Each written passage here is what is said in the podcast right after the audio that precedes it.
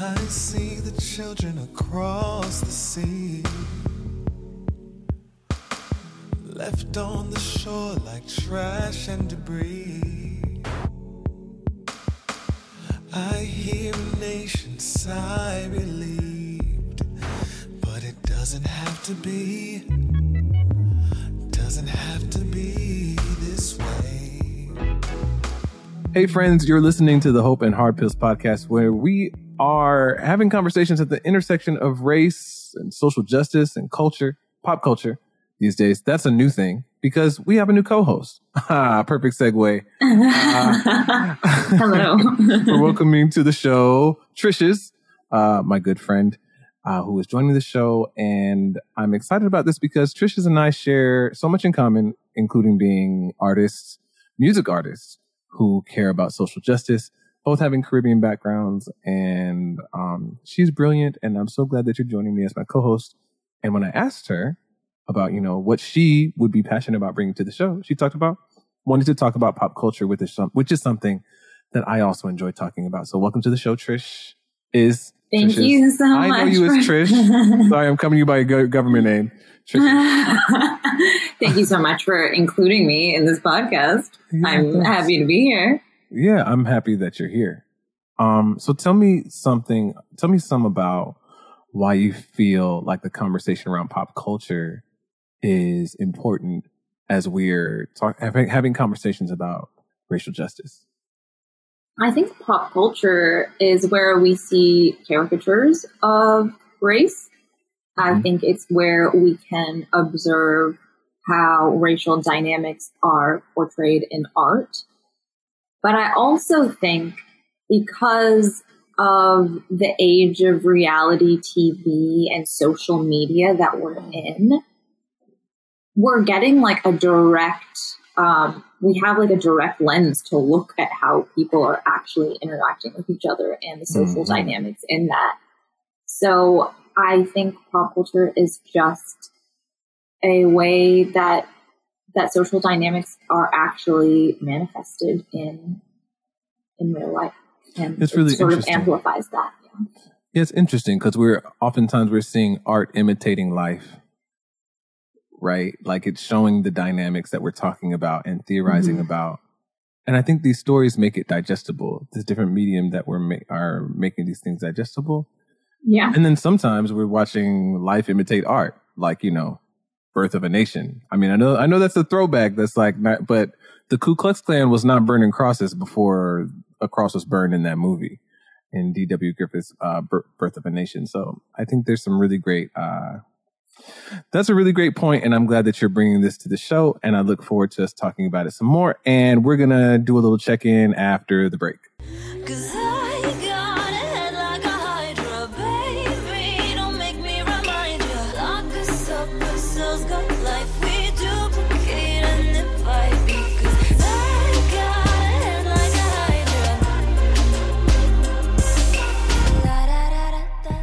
Welcome back. We've got a new segment for the show where we just check in with each other. So how you been doing, Trish? What's going on with you? I've been doing pretty well. I would really like the sunshine to just return to Southern California I know, right? because I'm I am just used to the sun. My brain needs it. It Mhm. needs the it needs the sun chemicals in it. Um, I've been reading a book by Ruby Hamad called White Tears, Brown Scars and Mhm. it's it's quickly becoming a favorite of mine both because it's like very entertaining and digestible but really like revelatory Yeah. for me um, even though i think about the relationship between white women and women of color really Mm. often Mhm. i haven't read anything that articulates the relationship as well as she has if you were like getting on an elevator and you needed to like summarize what that relationship is like before the person you're talking to gets off on on the on their floor, what would you say that is? well 30 seconds on the clock. First of all, I want us to have um I want us to have like a little sound thing that goes like not all white people, like, not all white women. So I'm prefacing this one with not all white women. There are Um, sounds in here, but I don't know. You don't hear them. We when I need to press make them. one. We need to make one that's like not all white women, but it sounds like a, a car dealership is like, like, like having a a- Sunday, Sunday, Sunday. yeah. Yeah, that one. Not all white women. Yeah. So um, the dynamic is the use of white women. White women tears is Mhm. basically just a euphemism for white women playing into their victimhood in order to um, bypass taking accountability to women of color. So- ah, specifically to women of color. Got you. Mhm. Yeah. So the dynamic looks like a woman of color being hurt or bringing up a uh, a problem, and instead of that problem being addressed, the white woman will just act hurt. And so instead of addressing the original topic, you're then addressing the emotions right, that woman. Mm-mm. And so this white damsel character is created in direct opposition to the angry black woman or the angry brown woman. wow, that sounds really interesting, and I think I'm gonna have to put that on my reading list. It's really good. But that's that's what I've been up to. How are you? What have you been doing? I'm doing okay promoting my new song, my new single, Soft. Um, it is about emotional invalidation. Like, this is like a common experience for me in relationships. And I had been reading Bell Hooks, The Will to Change, while I was, uh, when I wrote this song. And I really felt like her book, in, like, made me feel more comfortable, like, actually writing about this because usually I'm just like, women have so much that y'all are going through. Like, we don't need to hear about a man's feelings. And then Bell Hooks was like, you know, a part of the problem with the patriarchy is that we don't want to hear how men feel. So I was like, I'll tell you how I feel. This is how I feel. And I actually upset a woman, at least one woman. Well, Recently? This right, week? well, yes. oh my god. Um, I mean, I shouldn't now. Now they are using exclusively they pronouns. So, um, when I met them, they were not. So, I upset a person, you know, uh, about this. I guess because they were going back and forth with another woman about how quote unquote soft boys have harmful feelings, um, and whatnot. Which, as an artist, I'm actually kind of cool with. Like, if if people want to fight over a song that I wrote, like that's actually great because I, Means I people want- are thinking. Yeah, exactly. I, I want people who have read a black feminist perspective like Bell Hooks to be able to enter the conversation and say, well, a part of a part of patriarchy, patriarchal power, male violence, and all that kind of stuff, male supremacy, all of that has to do with men being dehumanized themselves by patriarchal indoctrination that says you are not supposed to feel you're not supposed to be in touch with your feelings much much less anyone else's you know and in order to do that like that empower that not empowers but enables you to you know do the worst that patriarchy can do right to others. Um and to have that perspective and you know for them to clash with others who have not thought about that you know and then me as an artist just be like okay next song Yeah. you know this was just a little weird because i kind of had relationship with the person before so it, it got kind of personal So they got upset because of the song.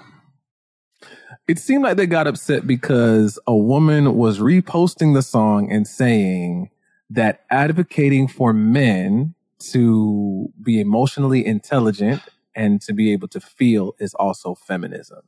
So that's what the argument was about because you had this kind of, you have these two traditions of feminism, honestly, that are battling it out in that moment because there is the type of feminism that says, uh, men do not have the capacity or will to change.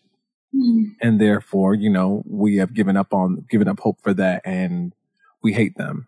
You know, which I think is legitimate for oppressed people to hate their oppressors. You know, so I, I'm not going to argue with a woman who says that they hate men. Um, but then you have another tradition of feminism uh, along the lines of what Bell Hooks is writing about in her books that's saying, you know, the way that we end patriarchy is by men healing, right? 100%. You know, Yeah, we talked about it a little before, um, but women can absolutely be perpetuating the patriarchy by not being able to accept when a man is open Mhm. about his emotions and we're just we're all we're all conditioned under the same system so it makes sense that we would have um, that that we've all absorbed ideas about what manlyhood looks like. Yeah, you know, it's it's interesting because I understand how someone would feel weird about it because it's a I'm a man like showing this story that that brings that that truth to the fore, right? yeah but I think, you know, as an as artists, it's it's it's interesting because like I'm not I'm not standing here as a professor, you know. I'm not standing here as a politician. Right I'm not standing here as a political pun- pundit or political commentator. The song is just saying, this is my experience right right? So all of the other assumptions and things that are being tacked onto it are not things that I said in the song. It's not like I'm in the song going, "Women are the problem too." Do you guys need to get it together? You know, like I just have a song about Yeah. a true experience of mine where it has been hard to feel emotionally safe in relationships, right? yeah it just so happens that I'm not the only man who has that experience.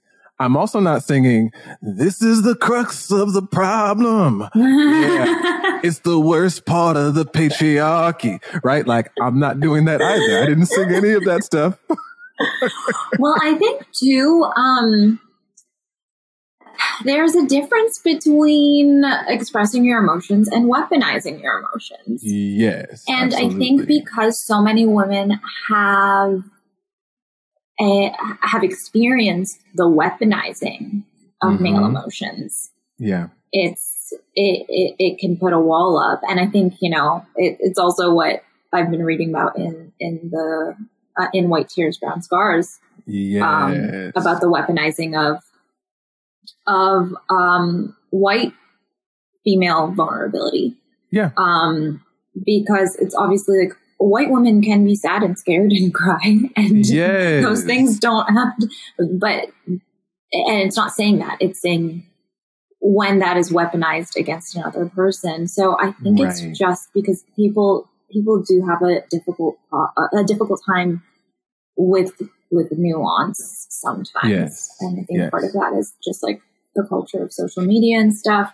But I think drawing the distinction between men expressing their emotions and weaponizing their emotions will be an important um, part of that journey. But yeah, will be an important part in us as a society um, unpacking.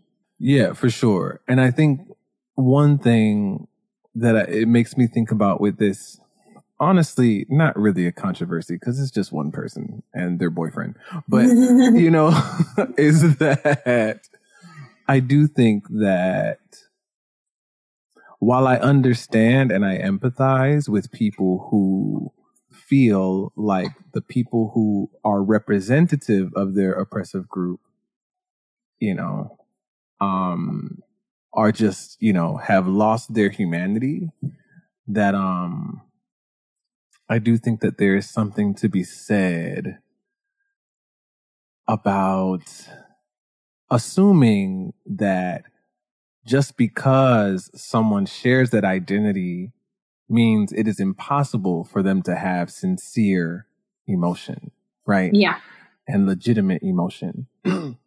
Especially when we're talking about across the color line, right? Like, I hate the oppression Olympics but at the same time, I'm like, I don't think that brown women have to worry about the same things that black people as a community have to worry about at, you know, at when we're talking about proportions of harm from this system, right? Yeah. Like, you know, there is a, there is an access to whiteness, a proximity to whiteness that brown people can access that black people just typically, generally don't really have, you know? And so, you know, if you get Yeah. pulled over by the police at night, you know, and I get pulled over by the police at night, like one of us has a better chance of surviving that encounter, right? Yeah. And so like there, there's there's also that part where it's like if I'm holding space, okay, I can draw the binary between black and non-black and say I don't trust anybody non-black. I hate everyone that's not black. I could do that, you know. Mhm. And I could I could try to justify it and I could probably build a cogent argument for why that would be, you know, legitimate based on the fact that all communities um, express and participate in some level of anti-blackness, right? I could, but I don't. You know, I don't want to, and I don't think that it's useful because look at us. You know, I'm black. Look you're us, we're best friends. we don't have we don't have any problems. You know what I'm saying? Yeah, I think the other thing is like, well, I think a lot of it has to do with general awareness. hmm I think, and I, I would hope that you would feel comfortable and like not stressed to call me out if I were to be unaware, um, or like ignorant and, or do something ignorant. But, um, I feel like I clearly understand that my privilege comes from, um, the fact that I'm able to separate my identity from blackness. Right. Exactly. But when, and I think that's curry. but I think that is another one of the issues that I feel between white women and women of color. Right. They're the uh, they're to have the ability to know that you are oppressed and can also be oppressing others That is is really exactly- important. That is exactly the thing we're talking about. Yeah. That's exactly the thing we're talking about. And as a black man, I have to be aware of that as well. Right? Like, Yeah. yes, the system of white supremacy is against me, right? Dehumanizes me, all that kind of stuff. That includes white women in my oppressor group, right? But also, like, there are, that doesn't mean that I can't be a toxic man with you on, in a, Right. on a relational level, Yeah. right? It doesn't mean that I can't, you know, participate in misogynoir with the black women in my life Yeah. right? And I think that is some of the problem, you know, in this conversation that we're having, where it's just like people have this very binary view where you are Yeah. either you're either a victim or a victimizer. Yeah. You know, Yeah, you're either a think that- bully or being bullied. You're either an oppressor or oppressed person. Mhm. But this is the the point of I think this is a part of intersections, right? Is understanding that like your position might be in might be uh, that of an oppressed person in relation to white men, Mhm. but it may not be a structural position of oppression in regard to black men, you know? And at the Yeah. same time, that doesn't mean that a black man can't cause you harm, you know, all Yeah. that. Yeah, I I think one of the biggest things I got out of um, the white supremacy culture um, website, the Mhm. Tema Okun Kenneth Jones um, website, is the either or thinking because Mhm. that like that binary does us such a disservice in understanding our own implicit biases yes. because people want to be like i'm bad or i'm good i'm racist or i'm not racist and Mhm. that's just Mhm. simply like not the reality of a the complexity of a human being and b the complexity of human society Yeah. and when we try to boil it down to something like that, it's harmful because it just misses so much of what's actually going on. Yeah, it, it misses the fact that like, wow, gosh, Dr. Beverly Tatum, right, talks about how anti-blackness is like a smog, right? It's like it has Mm. it has it has harmed the air quality, which means we have all breathed it in, Yeah. we have all been affected by it. So some of us have some of us have understood that what it's done to our lungs and we've gone to the doctor. And because we're in recovery, we're looking at other people and judging, you know, and saying like, huh, you're sick. Get out of here, you sick Sucks person for you. you know, like get away. I'm I'm healing, you know, or or I'm healed while we're in recovery. And I think that an attitude that understands that we are all right. We're all. It's not whether it's not that some of us are healed and some of us are sick. Is that some of us are healing, right? While a bunch of us don't even a bunch of us don't even know that we need to be healed, and a bunch of Yeah. others don't care to be, right? Yeah. So if we understand that, then I don't judge you when you start coughing and you don't judge me when I start coughing. You Yeah. know? Like we we understand that is I don't think that means that we give each other a pass to be, you know, to be oppressive or to be, Yeah. you know, whatever, whatever. But it does mean that we have a level of uh grace. Yeah. Right. And I understand the trauma of experiencing this domination society can make our window of tolerance very small. But I think for me, that has been a part of my healing is to understand that, you know, I don't want to live my life in an active trauma response.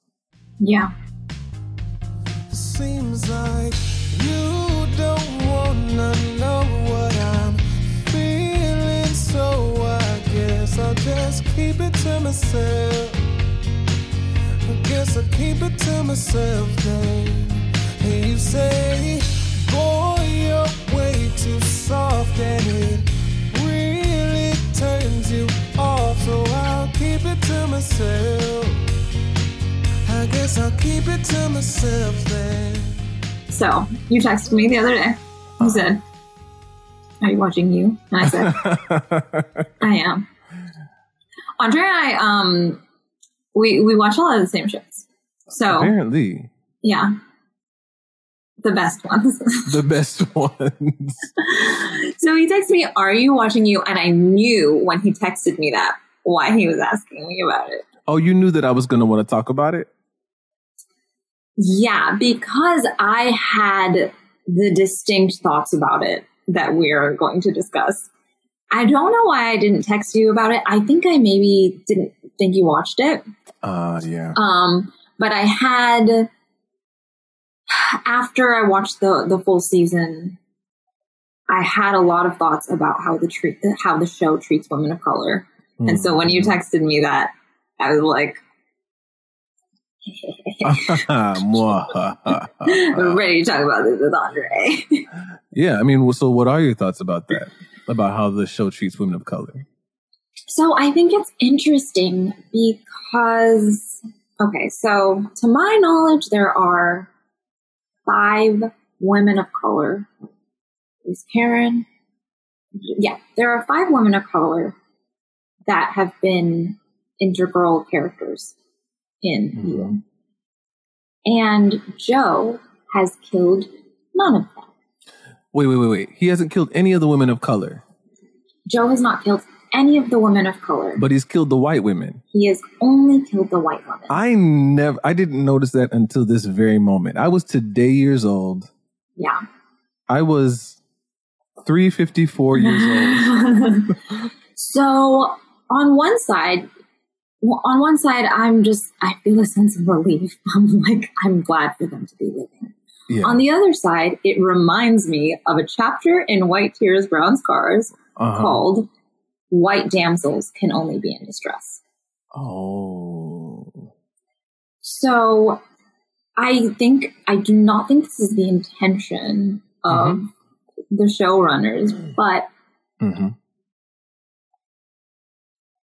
there is there is something there that plays into the strong black woman Uh, And- huh.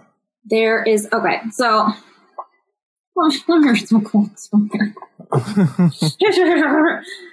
this is me on TikTok every day. Let me read you a quote from my book. Um, do do do do. Being victimized when you're seen as strong is really difficult because no one believes you. No one believes you. Mm. So it's like these women were too strong and smart to be able to to be the true damsel. The only true damsel Mm. in you is are the white woman. Okay, I see what you're saying. Do you think that? I mean, I know you said you think it's not intentional, but do you think that that's part of why instinctively they think- didn't cast most of these women of color as, you know, true victims of Joe's? I think, like you mentioned, the first black woman that he dates, like, is his girlfriend. Like, they just break Mhm. up. Yes. So the there the first of these women of color is Karen. She's in season one, and Mhm. it's when Joe and Beck break up. He dates Karen. They have a perfectly normal relationship. I think he runs into Beck, cheats on Karen, and then breaks up with her. And then she very Beck, cheats on Karen, and then breaks up with Karen and obsesses about Beck. and then goes back to Beck and ends up killing Beck. And Right. For those who've never watched the show, by the way, the premise of the show is this guy who thinks that he's a hopeless romantic, but actually he's a creeper, stalker, serial killer. And Yes. every time he has a love interest, well, apparently not every time, but when he has a white love interest, he Yes. obsesses over her and convinces himself that his controlling behavior, because he literally tries to control their life, is actually a form of love, and he ends up killing them. yeah. So I guess his his levels of obsession did not did not peak with Karen. Anyways, and he breaks up with her, and it is And that's that. she is just a mature woman about it, and is like, Mhm. okay. And so, yeah, so interesting. She is unharmed. She goes on, lives her life. Mhm. The next woman of the next women of color we see are in season 2 Mhm. There's Delilah and Ellie. Okay, Delilah is the friend of, or his his neighbor. No, the landlord, Delilah is the the landlord. property manager. Yes, Right. and Ellie is her little sister. So Joe also Ellie is had- played by Jenna Ortega. Yeah, Oh, that's gross. I'm sorry. like she's 20. Like she just turned 20. So And Jenna- she was a she's, love she's a interest kid. of his? No, no, no. She's not. A, she's not a love interest. She's a kid. All right. So Joe now Joe she is similar in in season two. She is basically the Nadia character of season four. Nadia is the student. Yeah. Okay. So that like intellectual Mhm. young brown woman. Um, she is. She's just a she's a cool teenage girl, and he is Mhm. not inappropriate with her in any way. right. But it's interesting that he's now two times had this like younger hmm brown woman character, like Yep. smart character. Anyways, so Delilah and Ellie, and Delilah does get murdered, but not by Joe. Delilah is not a love interest, I should say. He, they, well, he, she's sort of a love interest, but um, I think they like sleep together once. hmm Delilah is actually killed by Love Quinn. Love Quinn is a character. Um, so Delilah is killed by Love Quinn, not by Joe. So Don't remember that yeah, because love So- love ends up obsessing about Joe. Is that what that happened? Is that what happened there? I think so. Joe puts Delilah in his cage, and Ah. he want he's going to release her, and he's trying to get his passport and papers in order to release her. Goes back to get her, and she's dead. Remind you of season four? Yeah. Mhm. Um, and she's dead, and he thinks he killed her like while he was on, he was like tripping with Love Quinn's brother. hmm Um, but you find out towards the end of the season that Love actually killed Delilah. Okay, yeah. So, and then Joe decides to financially support Ellie until hmm hmm because Ellie's totally on her own now. Right. She's a kid. So, um, so those three women of color so far. Joe does not kill any. One dies. The white woman kills, kills her. Um, ne- then in the next season is where we meet Marianne. So Marianne is in season three Oh, and okay. Yes, yes, four yes. That's okay. That's the that's the one that he falls in love with at the bookstore at library. the bookstore. So Marianne, oh, library. You're right. Yes, this is a black woman that he falls in love with at the bookstore behind Yes. Love's back Yes, because he and Love are married in season three. yes. Right. hmm And then And yeah. Love Love Quinn, his wife, warns Marianne. Mhm. Marianne escapes. Um, season four, Marianne, um, spoiler, I mean, y'all, this is full of spoilers.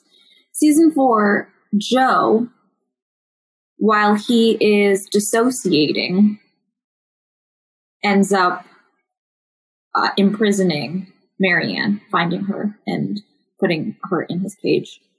Mhm. Um, and but Marianne and Joe's new little brown sidekick, Nadia, Mhm. um, they come up with a plan that actually gets Marianne out safe. So it was Joe that planned that with Nadia to get her out. No, no, no. Marianne Okay, and Marianne Nadia and planned that okay, together. That's what I thought I saw too. So Marianne and Nadia plan together a way, and and and Marianne gets out of the cage, um, and Nadia does not get killed.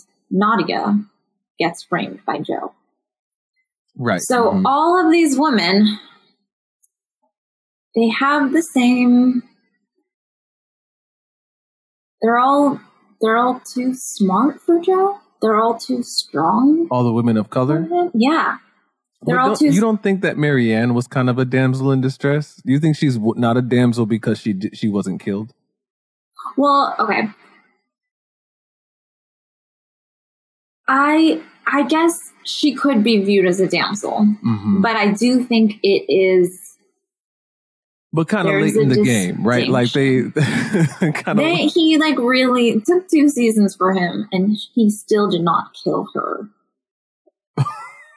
I don't know. And it's like you don't want to sit here being like, why won't he just kill the black woman already? You know, like you don't. right. Like so I like feel sitting here waiting for him to do that, but but I, I was feel like- happy that she got out, but I just think it's like it is this it is an interesting version Mhm. of the trope because all of these women of color are able to outrun him, outmanipulate him. Ah. So what do you what do you think it's saying? Like what do you think that it is what do you think is being represented from our culture in the fact that the white women die but the black women and women of color escape or get away? I mean, only white damsels can be in distress. I think that it puts it puts just like it's a lot of responsibility. Oh, wait a minute. You know what? It ju- what just occurred to me is that for me, what it kind of reflects is like that the people who are really in danger are the white women, There, right? Because because Marianne, first off, was like in the same type of danger as all the other white women before her. Mhm. right? She's locked in this glass case that Joe mysteriously is able to get no matter where he is in the world, by the way. Just like mm-hmm. because he's not in America anymore, but he's got he's got a he's got access to a one thing about Joe, he's gonna find access to a glass case. so he can lock a woman in there. That's one thing about Joe. But so but somehow Marianne is able to outsmart him, right? Which is what you're Yeah. saying. You know, this is that. I mean, I'm I'm not saying anything new. I'm processing what you're saying. I'm putting the pieces together Yeah. because you're saying like this black woman is showing this type of self sufficiency in a state that other white women have been shown in in this show, and they can't figure that out. Yeah. Right. Which this is bringing me all down like Ibram Kendi's stamp from the beginning, which is a little bit problematic, y'all, but still, you know, none of us are perfect. So, but where he talks about how like when Bartholomew Bartholomew de las Casas was uh, had his epiphany about native people because he was a priest and he was like we shouldn't be treating people like this. They're made in the we shouldn't be treating natives like this. They're made in the image of God like everybody else. We should be treating black people like this because they're not human. You know that's that's that's where that epiphany led him right and the way that I paraphrase what Kendi writes in the book is like, it, according to the, according to Stamp from the beginning, seems like the indigenous people were like, oh yeah, yeah, yeah, yeah, yeah. That sounds like a great idea. Cause you know, we can't even handle the sun like black people can either. And that's also what white indentured servants were saying when they brought them to the Caribbean as, as, as Mm. servants were saying, oh, we can't, we can't survive in the sun. Right. So there are all of these, um, messages about how black people have a higher tolerance for pain. You know, it's almost like we can, we can handle this stuff. Right. yeah. So for me, what you have said about, you know, what you've brought up here makes me start to think along that line of like, okay, in some way it feels like what's being reflected back to us is like, not that Marianne was never in danger. She was clearly in danger. She had been abducted by her ex-boyfriend and locked in a glass case or whatever. But even so, she'll find a way to MacGyver her way out of it. Yeah. You know? And I mean, that's that's the essence of the problem with the strong black woman mm-hmm. trope is that it it makes people assume this amount of un like it's it's superhuman strength, but which, which is just like an, another way of dehumanizing someone. hmm hmm So, so Joe's two black love interests did not meet the same fate as his white love interests, and then his the the relationship he has with brown woman, um, mainly in the Nadia character and the Ellie character, is almost combative hmm but the um he ends up he ends up harming them too. He ends up harming all of these women in some way. Right. but they are they are smart enough to maybe get to continue their lives. So it is like sort of this it does kind of clearly show this hierarchy. You have like marianne and karen. They were able to continue with their lives unscathed by Joe.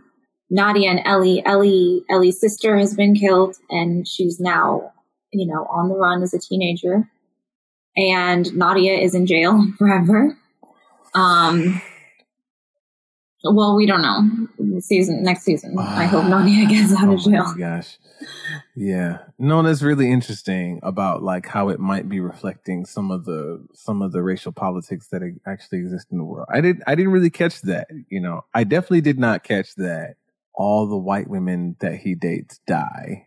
Yeah. And I mean, to actually, to be fair, the first woman who we don't actually hear about, but the woman that is pre Beck, so the woman that is pre the show, uh-huh. she does escape. He buries her alive and she escapes. However, she does end up dying. I don't remember this at all.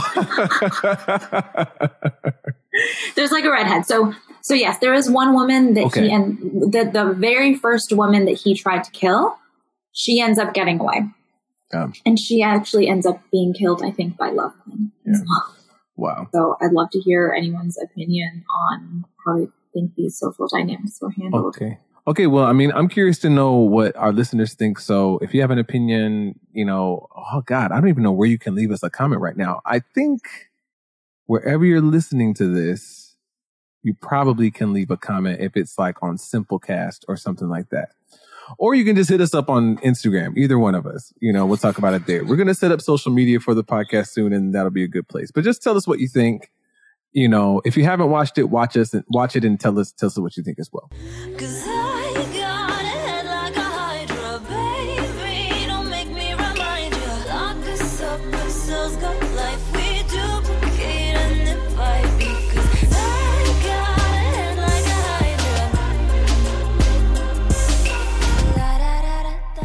All right, y'all. So we're we're closing out the show with a new segment where we just play a bit of a game. So um, we are deciding to play. We're not really strangers. It'll help us get to know each other better, even though Trish and I are pretty good friends. Uh, help us get to know each get to know each other better, and also help you get to know us better. So uh, Trish is going to pull a question, and we're each going to answer it, and then we're going to sign off. Okay. Do I seem like someone who would get a name tattooed on myself? Why A or why name? not? A name. A name. Hmm. No, you do not seem to me like the kind of person. Watch, you're gonna like have a full back tattoo, of somebody's name. but I, I would. That would surprise me though. Um, if you had someone's name tattooed on you, the reason why is because I don't. I okay, usually it's like when people have someone's name tattooed on them, it's like a, a, a family member who's died or like the love of their life, Yeah. right? So I don't know if I could because your because your folks are alive. That's just hard for me to imagine you getting their names tattooed on you. I don't know. Maybe you would when one of your parents passes. But I don't know you to be so madly in love with someone for that long to where it's like you think this is going to be a relationship that's like worth tattooing this person's name on your body. Does that make sense?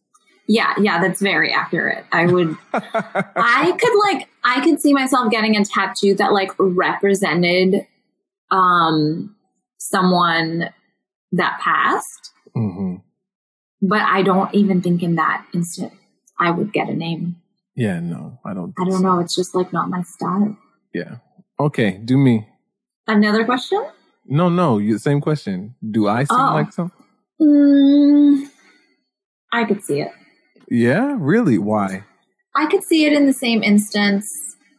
And I'm I'm not sure why I think you would get a name and I would get a symbol. I don't know. I guess I don't I don't really know your visual um your like artistic visual aesthetic.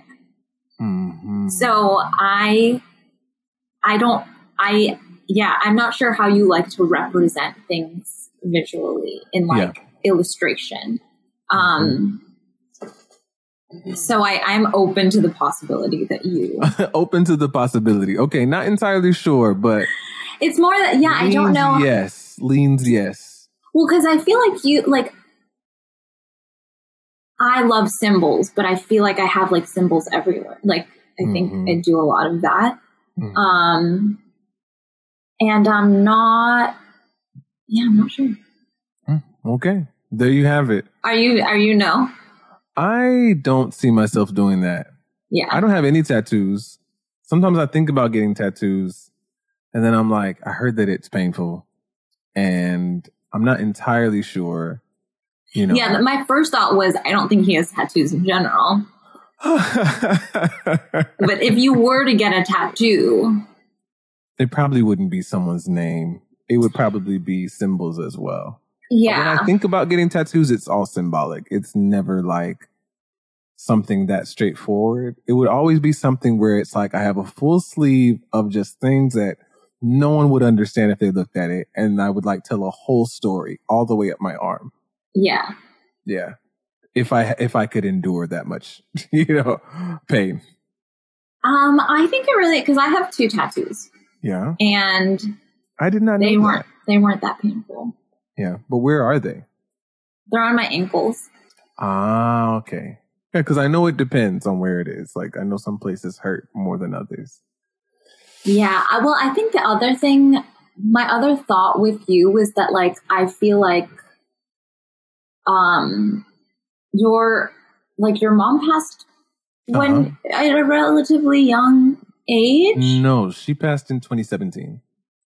Yeah, I think I feel like we're young. Like when I say a relatively young age, I mean like not as oh, not as in not at the age not when I was you're 50 supposed to be. Yeah. Okay, yeah. And so like I could see myself going through a traumatic experience and like just wanting to have like do something. Yeah.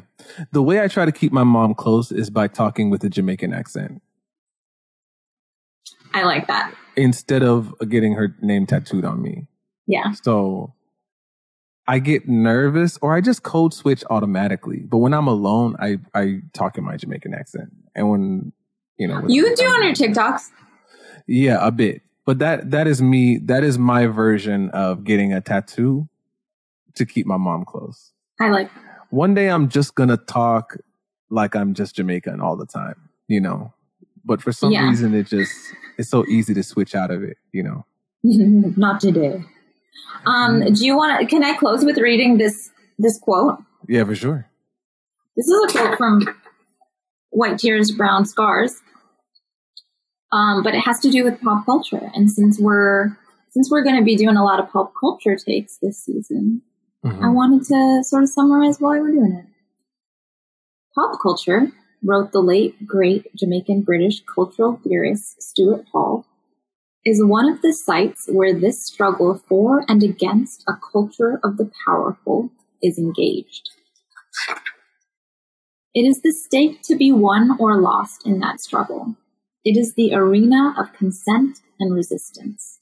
It is partly where hegemony arises and where it is secured.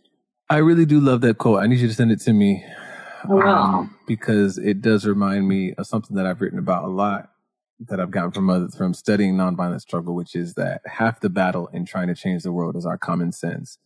And our common sense is built and maintained in the stories that we tell, right? Um, and so there's there's there's a lot of there's a lot of good work that could be done here. Okay, well that's all for our episode today. Thank every thanks everyone for listening. Trish, thanks for joining. I look forward to all the conversations we're gonna have. Um, and y'all are about to hear from Ross, our show producer, about all the things. Uh, thanks to all of the generous patrons at Patreon who help to pay for, you know, hosting this show and all of that kind of stuff. And we will, you will hear from us next time. I always say see us, but you're never gonna. I mean, some of us you will. If you're a patron, you'll see us. There you go. You might be seeing us right now. Yeah, you might be seeing us right now. All right, y'all. See you. I'm late for therapy. Bye. Bye. Thanks for choosing to listen today. You can catch up with our hosts online. TRISHES is at TRISHES Music, that's spelled T R I S H E S, music on Instagram, TikTok, and Twitter.